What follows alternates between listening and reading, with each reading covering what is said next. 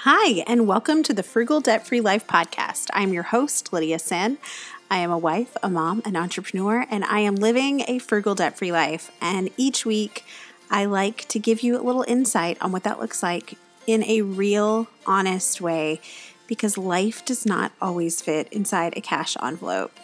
And sometimes we just have to make the choices that we make, and we have real conversations here. And today on episode number 4, I am sharing my biggest money and marriage regret.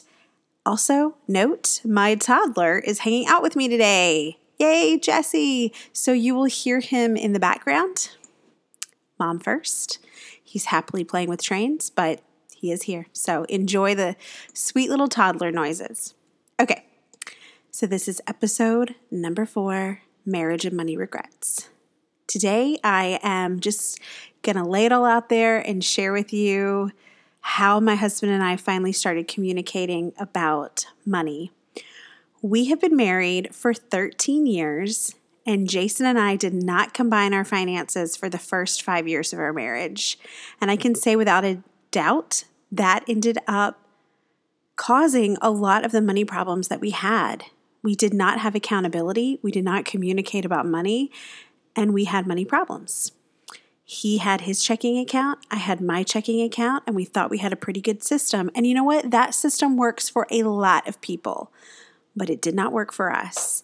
He would pay the mortgage out of his account, and I would pay all the bills out of mine. And we thought this was fine. This was a great way to keep things afloat and keep things going. And we had this, you have your money and I have my money and we're good attitude. And some people can handle that, but we couldn't because there was no accountability. There was a lack of structure. We weren't communicating. We had no shared financial goals. And really, it felt like our marriage was missing something as a result. If you don't know our story, Jason graduated from college with a pretty fair amount of student loan debt, and then we racked up some credit card debt during the recession, and things very quickly got out of hand. And I feel like if we had been on the same page, if we had been combined in our finances, if the right hand knew what the left hand was doing, then we would not have had so many money struggles. Here is the thing. Jason and I never had a money fight in the first 5 years of our marriage. That was because we never talked about it.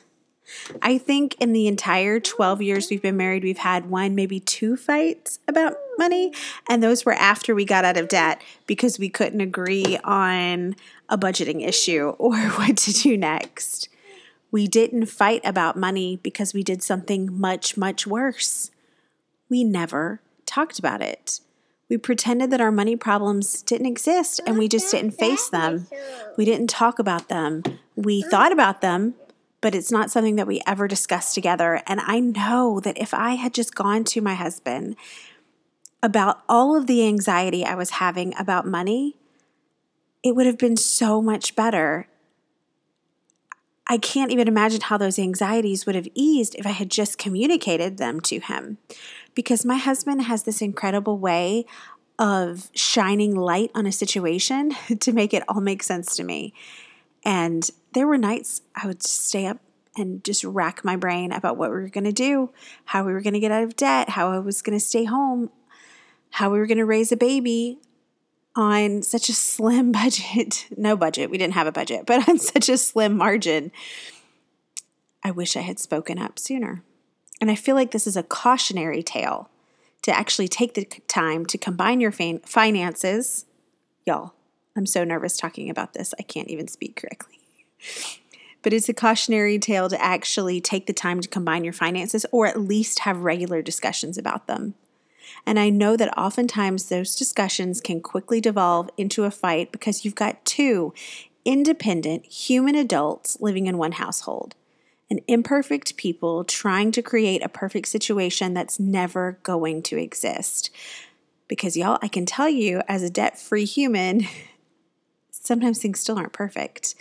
It's not a magic pill that you take and suddenly your life is in order and you never have money troubles again. It just makes navigating those troubles so much easier, and we will talk about that in a future podcast.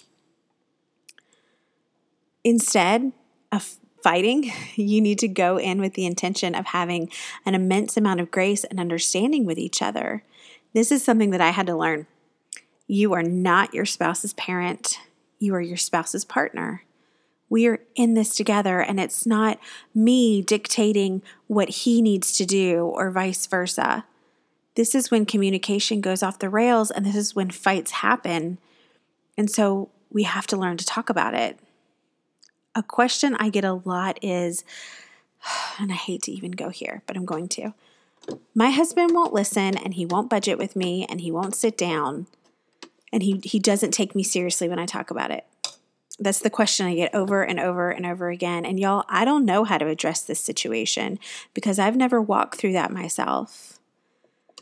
I have walked through not wanting to communicate because I was scared, and not wanting to share money struggles because I was afraid it would highlight a bigger issue, which it did. You know, we lacked a certain intimacy in our marriage because we did not communicate about money. And when you're not communicating about money, chances are you're not communicating about other things. And so I feel like money is indicative of an entirely separate situation. And y'all, I'm not a money expert and I'm not a marriage expert. I just feel like I've been in this arena for a long time. But if it's gotten to the point where one of you just completely will not listen to the other, shuts down, walks away, will not have a discussion about it, this is definitely a sign that our marriage problems are bigger than budgeting issues. It's bigger than money. And that's a really hard thing to think about and consider.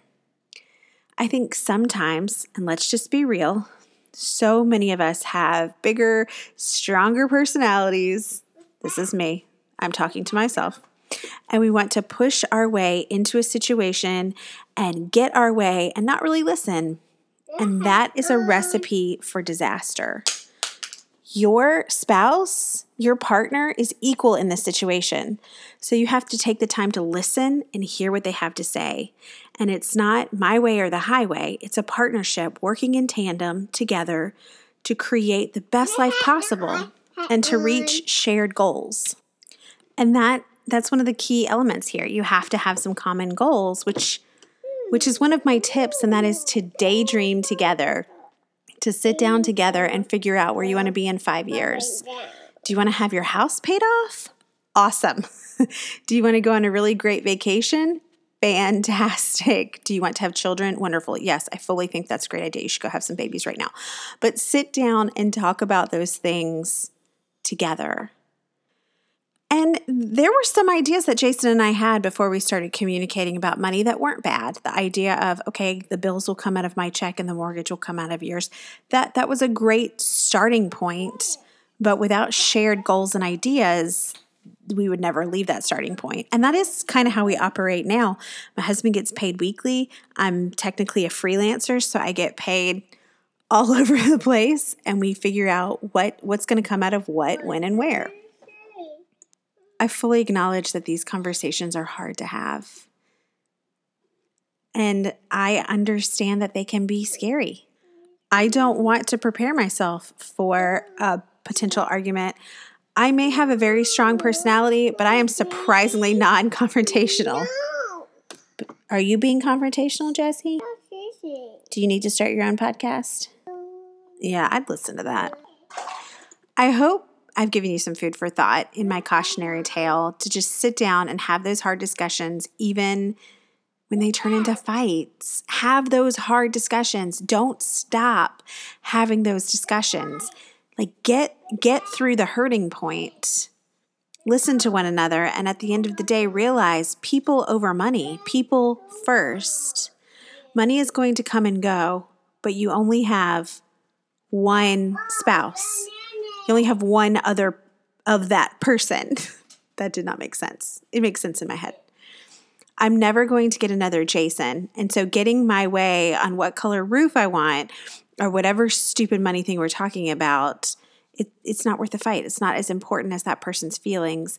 And that's something I have to remind myself of all the time. Because if you ever want to meet a person who thinks she's right and who has some pride issues on how I think things need to be done.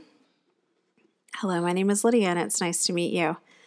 And I have had to lay all of that down and go back and apologize for things that I did and said in the past. And y'all, it changed my marriage. It made it better. It made it stronger. And I can't imagine going through some of the things that we've gone through in recent years if we hadn't developed that intimacy point in our relationship where there was nothing we could discuss that was going to destroy us. There was nothing that we could delve into that was going to break us apart. I know it's hard. Marriage isn't easy. Like I said, you've got two imperfect human adults sharing a space that don't have the same opinion. Okay, so that's it. That's the story in a nutshell that you can tell in 15 minutes. I feel like if I sat down and I gave you the nitty-gritty details that it would be a lot longer, right? It was a hard thing to do, but it was certainly worth it. Okay, I would love to hear from you. Tell me where you are in the process. Tell me where you are in paying off your debts. Tell me what the catalyst was for change. If you want, you can drop me a comment on my blog. You can go to frugaldebt-free-life.com/podcast and find this episode and leave me a comment there. You can follow me on Instagram. I'm Lydia Sin. You can follow me on YouTube where I'm also Lydia Sin. There are many places to connect and I'd love to connect with you. And thanks to every single one of you who has left a review. This is how people know where to find us. When you leave a review, it tells iTunes and Stitcher and Spotify and all the places where you can listen that, hey, this is someone worth listening to. I think my favorite review this week came on iTunes and it said, I'm stupid happy I get a podcast also now. Thank you. I am stupid happy too. It makes me really excited. So thank you to every single one of you. And I hope you guys have a great week. Come back next week, brand new episode, and I'll see you later. Bye.